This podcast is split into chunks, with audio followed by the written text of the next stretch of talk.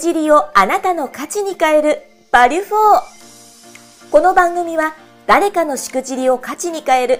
しくじり、失敗にフォーカスを当てた音声チャンネルバリュフォーです。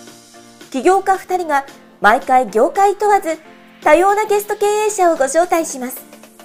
教科書に載らない過去のありえないしくじり体験や経験を一歩踏み出したいビジネスマンに向けて面白おかしく深掘りします。誰かのしくじり体験をあなたの成長の種に変え背中を押す。世界初のしくじりにフォーカスを当てた音声チャンネルです。いや前回なかなかのですねなかなかのしくじりいただきまして本当に感謝です。感謝ですか？はい本当に感謝です。あそこまであの事業のですねこうなんでしょう上がって下がってっていう話は他の方々もあんまりなかったかもしれませんからそんな方はなかなかいないってことです。いやいやいや、そんなことないと思いますよ。なので逆にあの、いい部分、悪い部分もですね、共に経験している、まあお金の面も、人の面もですね、もちろん場所であったりの面もですね、まあこのあたりもいろいろと経験されている、濃縮されたいいしくじトーク、バリフォーだったかもしれません。また今回も違うエピソードをいただけるって話だったんですが、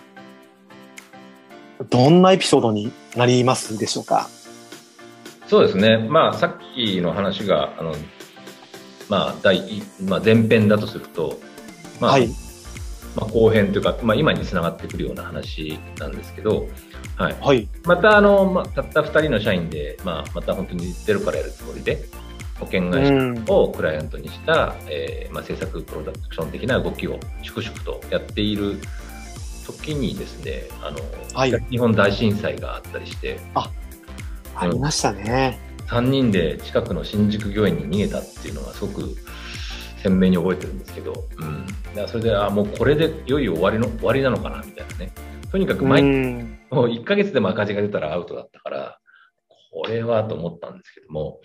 ただなんかそんなタイミングでターニングポイントが訪れてっていうのはあの出版会社からあの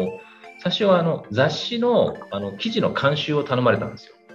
えー、あそういうお仕事もされてらっしゃるんですか？いや、あの、その頃は本当に保険会社から直で仕事を受けることしかやってなかったんで、うんあの、まあ、要は保険に関するなんかこう、専門性みたいなところはホームページとか、あと、その、まあ、失敗はしたんだけど、そのウェブ、まあ、あの、メディアをやってたので、なんかこう、ウェブ上にそういうのがこう、まあ、データとしては残ってたみたいなんですよね。うんはい。その保険に詳しい人っていうのを出版社が探したときに、まあ、うちの会社、あの、僕の名前が、あの、浮かんだみたいで、問い合わせが来ましたと。それは本当に素晴らしいですね。はい、頃で、うんうん、で、まあ、ちょっとじゃああの出版関わってみようってことでやっていて、はい、でまあなんでしょうね。あの当時まあ次の柱を探したっていうのもあるんですけどね、はい、でまずその時にやったのはあの、まあ、ウェブのあのリード集客は失敗したんだけどもまた自分たちの得意な紙媒体で今度はウェブは失敗したから、紙媒体、この保険のセールスを頑張ってる全国の、せっかく作ったあの人脈があったので、この人たちにまた恩返しっていうか、なんか、あの復活させたいなと思って、じゃあ本を作るんで、それに乗りませんかっていう声掛けをしたおいいですね。で、皆さんのその仕事ぶりとか人となりを、この本であの発信することで、これを読んだお客さんがあなたに共感して、あなたにあなたなら保険を任せられるっていうふうになりませんかっていうふうに、それをまあ全国、南は、北は青森、南は青森まで、あ南は沖縄まで30人、はい、30人の保険のプロに、結局、あのテレアポで結構簡単簡単に言ったらですけど、あの面白いねって言って集まったんですよ。ですよね。斬新ですよね。で、それをそれまで取材もしたことないのに、あの僕全部30人取材して、しかもその時オンライン、ね、オンラインなんてないから、まあ、全部出張したり来てもらったりして、はい、えー、これがまあ今のあのリスナーズの始まりでもあるんですけどね。ああ、そうだったんですね。うん、はい。それはその人となりを伝えることで保険の販売がしやすくなるだろうという、まあ、仮説を立てて、うん、はい、幻冬者さんっていう出版社で本を出しましたと。で、これが非常に、まあ、あの、その出た人にもすごい喜ばれて、あのセールスの、はい。まあ、名刺代わりに本が使えるって最高だと。そうですよね、やっぱりね。喜ばれまして、で、あのまあ、経営者の会は、あの、その時まだ入ってたんで、周りの、友達が、友達経営者が、あの、それを見てですね、あうちにやってくれよって、次お願いされたのはウェディングプランナーの本。ウェディングプランナーの二十何人を取材した本だしで、それをまたさらに見てた他の経営者が、じゃあちょっとベンチャー企業の啓蒙する本を作れ作ってくれというふうに言われたのが、それがもう今のリスンの方、リスンというインタビューメディアのなんかスタートみたいな感じですかね。あ、ここにつながるんですね。はい。えー、面白いですね。ね、まあ、やってるといろいろつながってくるんですよね。うん、うん。でまあ、当時そのベンチャー経営者の課題としてはやっぱり採用とかでやっぱり有名な大手とかに比べると年バリューでもあって信頼力信用力ないんで特にその親御さん新卒の学あの就活生の親御さんなんかに信用してもらえないと。でも本で本本本の記事を少しでも読んでもらえれば自分たちの思いが伝わるはずだというような、まあ、それでアイデアをいろいろもらって、いろんな先輩経営者にも入ってもらって作ったっていうのが、それがもう、そうですね、7年ぐらい前ですかね。はい。で、めちゃめちゃいい本ですね。そうですね。はい。すごくそれは話題にもなって、はい。で、あの、それはまあ本からスタートしたんですけど、本ってやっぱりそういう、あの、権威性っていうのかな。あの、本に載ってると信用してもらえるみたいな、高いメディアなんですうん。まあ、その反面今度は本のあの弱点っていうのはウェブに比べた時にも拡散しないんですよね。うん。あとこうつながっていかないっていうか、うんうんうん。まあ、紙なんでね、うん、でそれを補うためにあのいろんな人のこう取材した記事をあの本だけじゃなくてウェブにもどんどんあの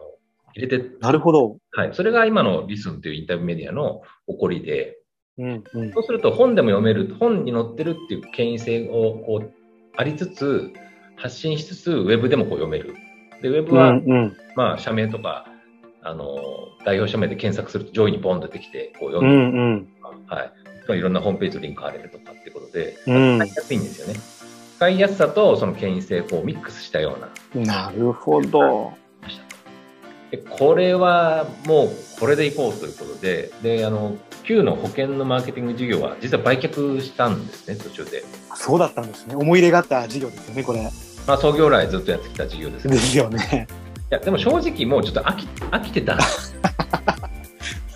飽きてたんですか？飽きるんですよね。まあ、だって、サラリーマンで10年やって、その後15年やって、うん。きっかけ四半世紀ですよ。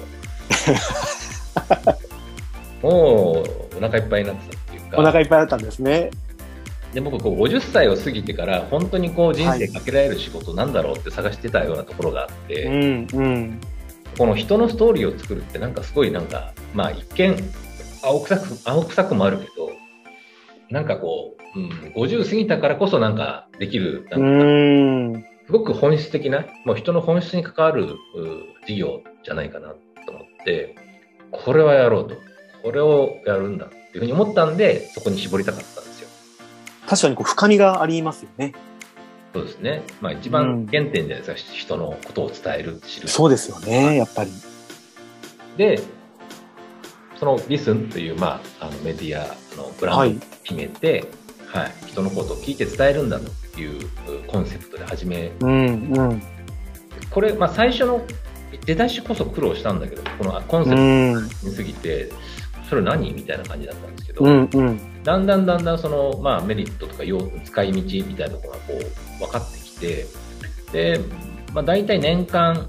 120社ぐらいコンスタントにこう売れるようになったんですよね。すごいじゃないですか。うん、だからまあ後から考えるとまあまああの頑張ってたなと思うんですけど当時は全然それで納得いってなかったんだけどあそうだったんですねもっと増やしたいなと思ってたんですけど、うんうん、でもまあ、まあ、120、120 2年近く、まあ、1年半ぐらいか、まあ、120で毎月10件、15件売れてきます状況。がずっとこう、続いてたので、これは、で、すべての人にストーリーをっていうのが、はい、ミッションなんで、すべての人に行き渡らせるには、もっと会社を大きく、あの、しなきゃいけないと。で、仲間を増やそうということで、で今度は、まあ、前回は、あの、デッド、まあ、借り入れで失敗行為で、今度はエクイティだと。なるほどですね。第三者割当増資をするわけです。はい、うん。はい、で結構そのいろんな経営者を取材する仕事なんで僕らも経営者との関連関係って結構深い人もいっぱいいて応援してくれたもと応援者がいっぱいいてあじゃああの出すよっていうような人たちが結構いてくれたので割とすんなりいいですね、はい、すんなり調達ができましたと。でよしここからもう一気にドライブかけるぞということで、えー、なんか当時ねあと若い若いやつに任せたいなって気持ちがなんか強すぎて20代の20代の営業マン5人ぐらい一気にこう、まあ、入れてですね上演して、はい、はい、でやるんだけどあの、まあ、今から思えばあの それを、まあ、統率する人もいないんですね。なるほど。で自分が50過ぎてたからなんかそれが負い。目になってなんか若いやつで固めたいみたいな思いが強すぎてとバランスの悪いこう、うん、採用になったなって思ったんですけどそうするとですねあの僕は売れてた月10件15件が彼らが全然売れなかったんですよ。うん。うん。でね、1ヶ月、まあ、最初はしょうがないかなと思ってたんですけども、まあ、それが3ヶ月経ってもな、もう半年経ってもなんか、パッとしないわけですよ。こんなにだったんですね。うん。結局僕一人で売ってる時と変わんないのに、みんなが人増えていくみたいな。はい。で、みんなこう疲弊していって、なんか、柿安さんは売れるのに、こう、自分たち売れないみたいな。これは、あの、柿安じゃなくて売れない商品なんですとかって、なんか、開き直られたりして、はい。そうなのかな。まあ、要は再現性がないっていう。うん、ね、でこれはどういうことかなと、まあ、今が、今はもうわかるんですけど、要は、あの、創業者あるあるっていうか、僕はそのリスンという新しいサービスのファウンダーで、思いをめちゃくちゃ込めて、僕が話すとその熱量がちゃんと伝わって、しかも相手が経営者なんで、うん、まあ、うん、まあ、そういう、まあ、バイブスが伝わるわけですよね。うん。じゃあやるよみたいなだから、うんうん、それを超えたなんかこう握りみたいなところで売れてたものが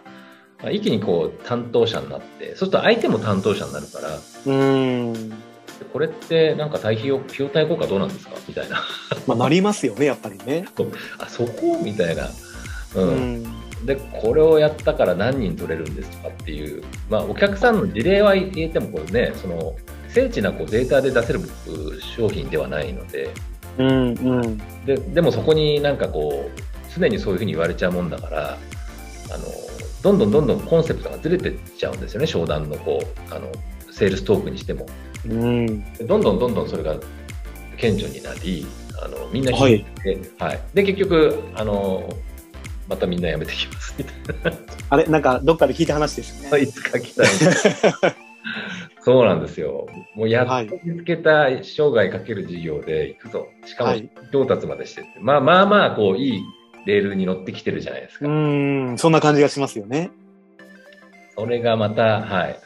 人が疲弊して、はい、まず営業がやめ、でその、ね、あので僕も営業が取ってこれないからあのまたまた社長営業がすごい頑張るわけですよもう。はい。奮闘して、はい、獅子奮陣の働きでめっちゃ取ってくるわけ。はい。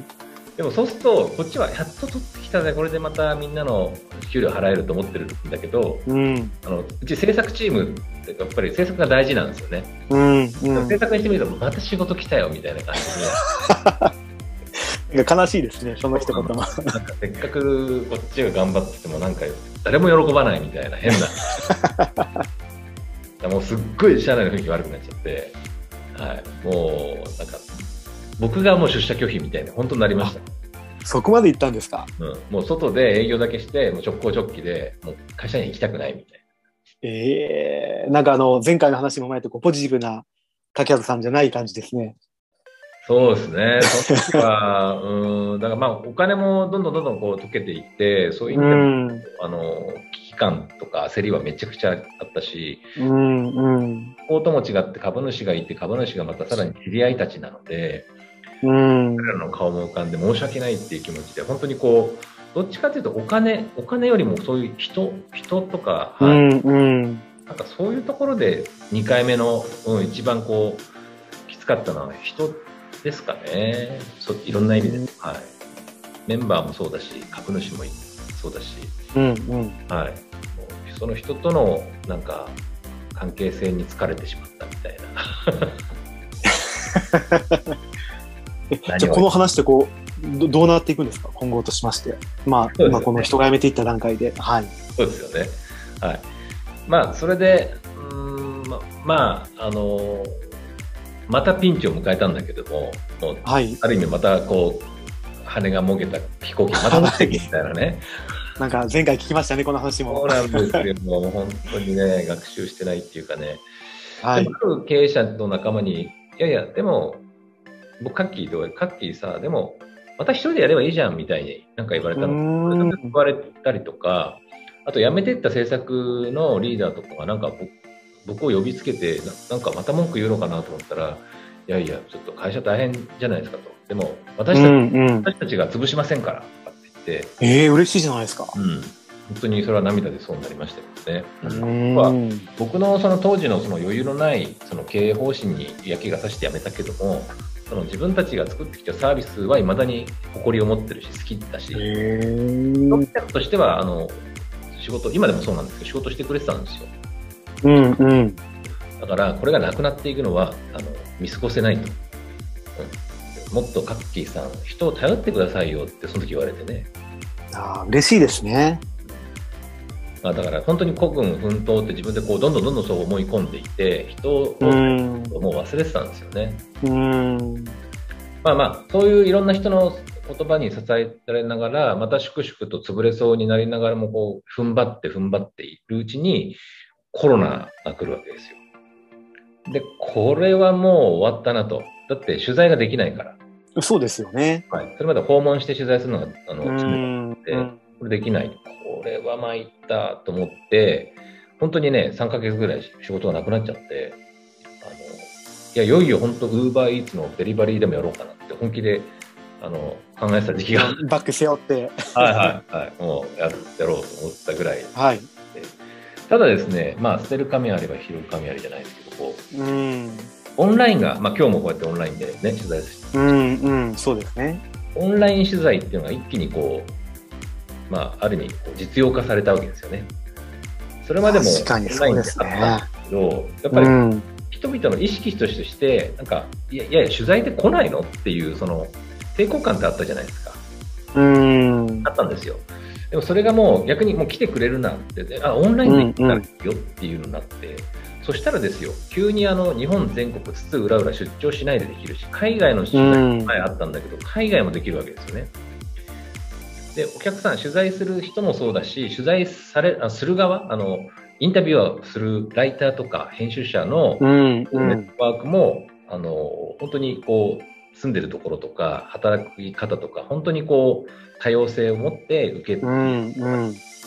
これはめちゃくちゃパラダイムシフト、一気にキャップが外れたような感じで、これはいいぞと。うんうん、これは全ての人にストーリーをに一気にこう近づけるそういう機運がこう世の中整ってきたなっていうふうに、はい、あのどんどんなってですね。はい。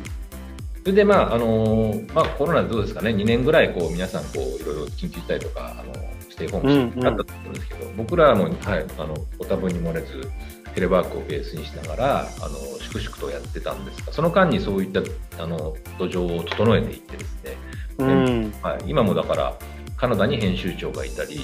はい、すごいですね、うん、海外のそういう、はい、あのライターさんも登録されていたり、まあ、本当に全国あの地方にもいらっしゃいますし、はい、そういう方々大体50名ぐらいこうライターさんとか編集者さんにも応援してもらいながら、はい、でもう全国あと海外を含めたもう世界中のお客様を相手に、えー、ストーリー作りっていうことを今、はい、できるようになったんで、本当にまた、はい、あの、今までと違う、本当にある意味、こう、力を、こう、力みすぎない経営っていうのが、あの、できるようになったな、というふうに思いますね。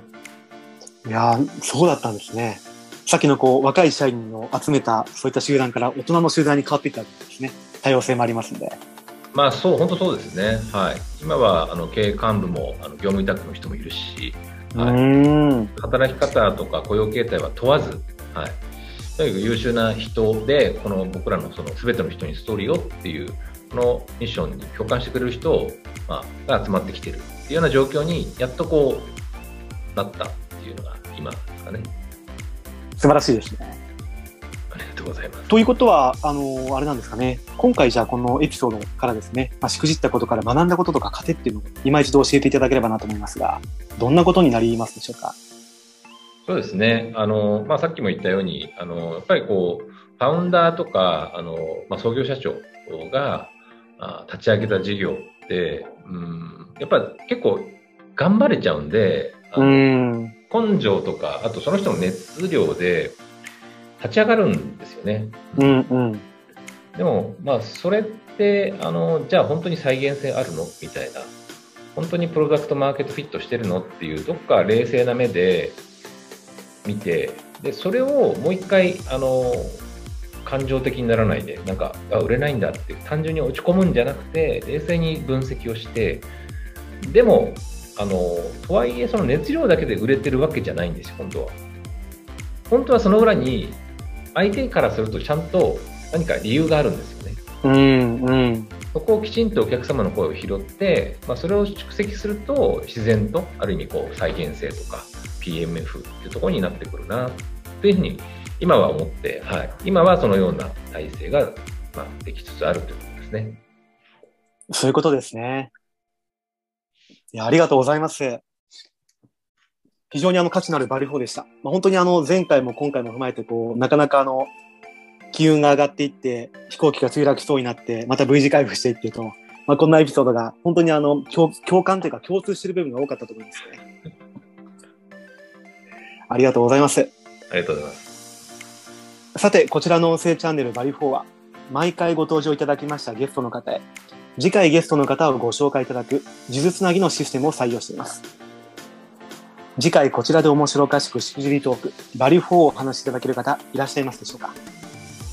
はい、えーと、私からはあの株式会社イクリエのあの浜島社長をあのおつなぎしたいと思ってます。ありがとうございます。ちなみにどんな会社さんなんですか？どんな方なんですかね？あはい、えっと、まずその個人的ななんかあの人物評でいうとあのすっごいあのあ会えば分かりますけどひょうひょうとした感じで、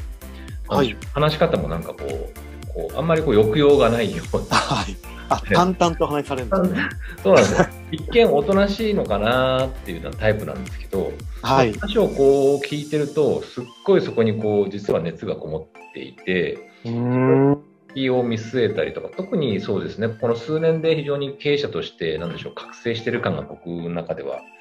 あの、感じていて、はい。で、事業自体は、あの、まあ、フィギュアの制作だったりとか、あるいはその、日本でもそうそうたるそのゲーム会社のプロモーション映像っていう、まあ、まあ、テレビでこう、そのゲームの様子を映すとか、あの、ウェブ上でそれを流すとか、そういったところの、あの、切り取り方が非常にうまい技術を持った。ある意味そのオタク文化のところのまあ最先端をまあささ担っているようなあのそういった会社さんですね。あ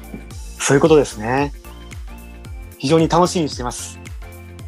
ありがとうございます。